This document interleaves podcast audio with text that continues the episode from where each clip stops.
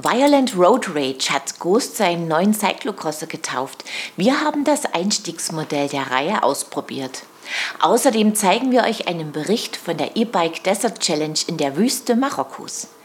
Willkommen zur 333. Episode von Bike TV, eurem Videopodcast rund ums Radfahren. Wie gewohnt starten wir mit einigen News.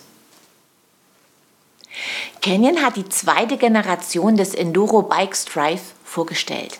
Das 2019er Strive ist ein 29er. Der neue Shapeshifter zur Geometrieverstellung vom Lenker aus arbeitet mit einer Gasfeder. Sechs Varianten sind erhältlich. Motorenhersteller Bafang und Bart Brentjens, MTB Olympiasieger von 1996, kooperieren. Bafang wird Sponsor von Brentjens Racing Team.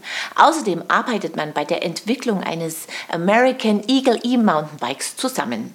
Rechtzeitig zur ersten E-Mountainbike WM im August soll es fertig sein. Fox bietet seine Vario-Stütze Transfer in einer neuen Variante mit 175 mm Hub an. Damit gibt es die Transfer jetzt in vier Hubversionen, die jeweils in zwei Durchmessern sowie auf Performance- oder Factory-Niveau erhältlich sind. Außerdem stehen zwei Remote-Hebel zur Wahl. Mehr Informationen dazu und viele weitere News findet ihr auf unserer Homepage. Das neue Ghost Violent Road Rage gibt es in drei Ausführungen. Wir haben die günstigste zum Test gebeten.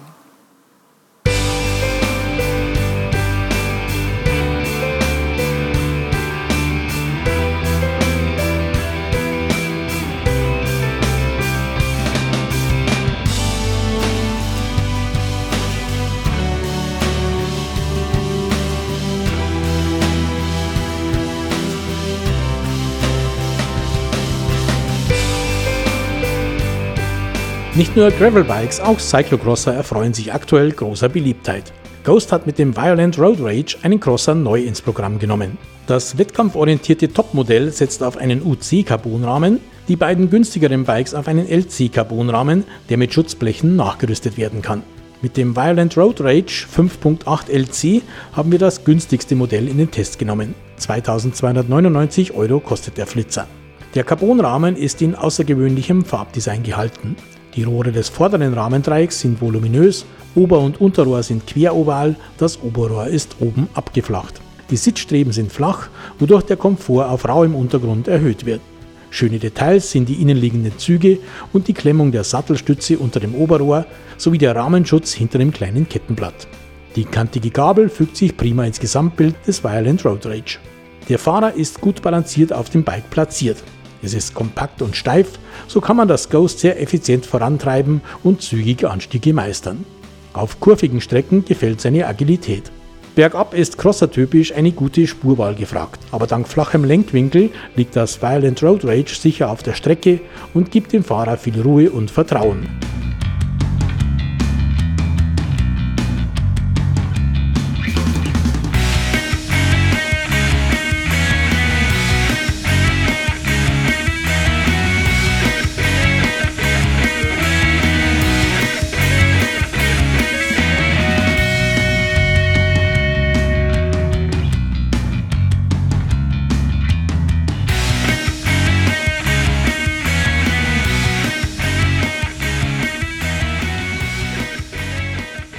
Die Ausstattung ist gut und dem Preis des Bikes entsprechend zusammengestellt. Vorbau, Lenker und Sattelstütze kommen von Ground 51. Der oben abgeflachte Lenker ist komfortabel, wenn man denn in ruhigen Passagen in Oberlenkerposition fährt. Unsere Lieblingsposition war oben auf den Höckern der Schaltbremsgriffe. Man hat viel Übersicht und erreicht die Hebel gut. Schaltung und Bremsen kommen von Shimano. Die Scheibenbremsen packen sicher zu, die 105er Schaltung ist zuverlässig und exakt. Wer weiß, dass er mit seinem Crosser sportlich unterwegs ist, kann unserer Meinung nach gut und gerne auf eine Einmalschaltung setzen. Gerade am Crosser sind Schaltvorgänge vorne immer eine heikle Angelegenheit, wenn es ordentlich rüttelt. In diesen Situationen fällt es bei Shimano-Hebeln gerade mit langen Handschuhen ab und zu schwer, den hinteren Schalthebel sicher zu bedienen. Die Laufräder mit WTB-Felgen sind stabil, sie sind mit 37 mm breiten WTB Riddler Kommreifen bestückt. Die rollen mit kleinen Blöcken auf der Lauffläche gut und bieten mit gröberen Schulterstollen lange guten Halt. Wenn es wirklich schlammig wird, sollte man etwas stärker profilierte Modelle aufziehen. Gewogen haben wir das Violent Road Rage in Größe M mit 9,96 Kilo samt Pedalen. Das Violent Road Rage ist auch in der getesteten günstigsten Variante ein attraktiver, agiler Flitzer, der im Gelände jede Menge Spaß macht und auf der Straße gut dahinrollt. Ein vielseitiges Rad, das zu überzeugen weiß.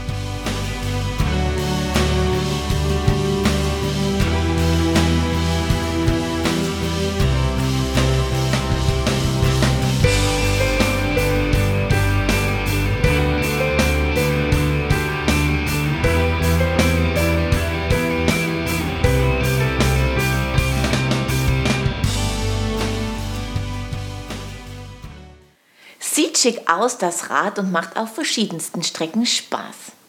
Zum Jahreswechsel feierte in der Wüste Marokkos die E-Bike Desert Challenge Premiere. Günter Kast war dabei und bescheinigt der Challenge das Potenzial zum Kult-Event.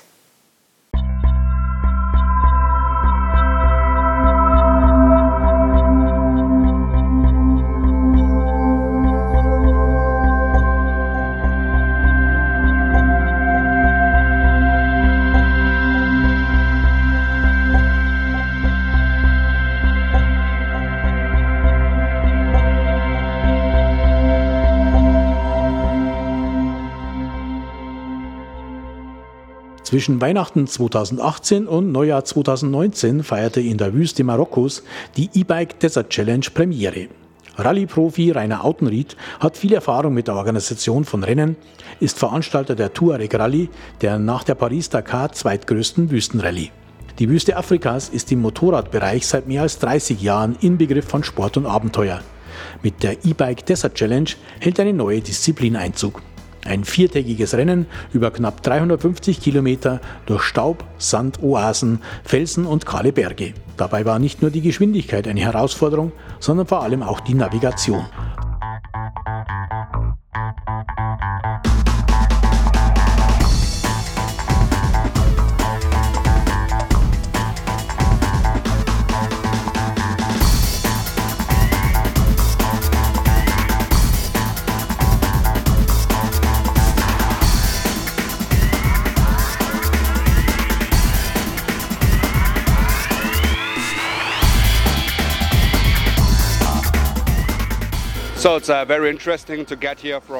Es ist sehr interessant, hier von A nach B zu kommen. Wir sind in der Wüste und die Navigation ist essentiell.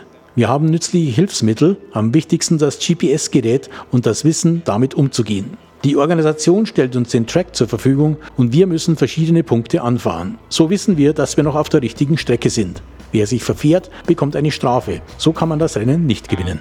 If navigation is wrong, you got penalty and so you won't win the race. Vom Veranstalter mit GPS-Daten ausgestattet galt es, verschiedene Checkpoints anzufahren, an denen nicht nur Verpflegung wartete, sondern auch technischer Service und frische Batterien für die E-Bikes. Fahrtechnisch war der tiefe Sand, der ohne Motorunterstützung wohl kaum zu bezwingen wäre, ebenso eine Herausforderung wie technische und schnelle Downhills. Enge Gassen waren Teil der Strecke, schmale Oasenpfade und viele dornige Passagen, wo Tubeless-Bereifung samt Dichtmilch viele Plattfüße ersparte.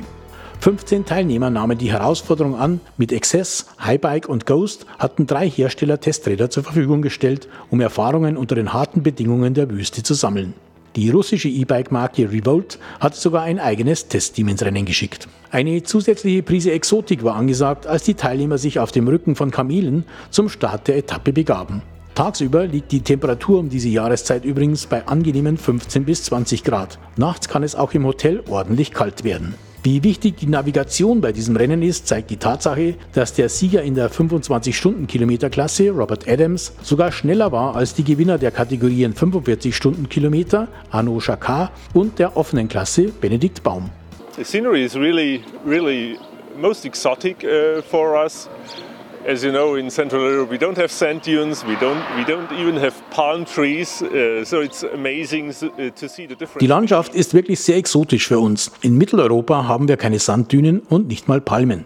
Es ist toll, die Unterschiede zwischen den grünen Oasen und der braunen und grauen Wüste zu sehen. Aber für mich sind in erster Linie die Menschen hier interessant. Ich bin nicht schnell unterwegs, aber in den Ortschaften werde ich langsamer, um alle Eindrücke einzusaugen, die Leute zu grüßen, kurz mit ihnen zu reden und dann weiterzufahren. Zu sehen, wie sie ihre Arbeit machen und leben im Garten, in der Ortschaft, das ist einfach toll.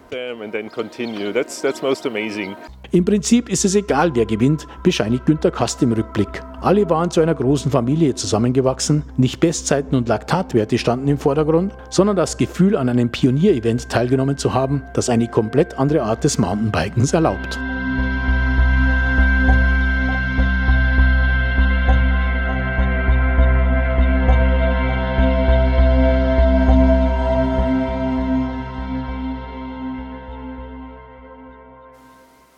Schon ein besonderes Abenteuer zum Jahreswechsel. Die nächste Auflage zum Ende des Jahres ist geplant.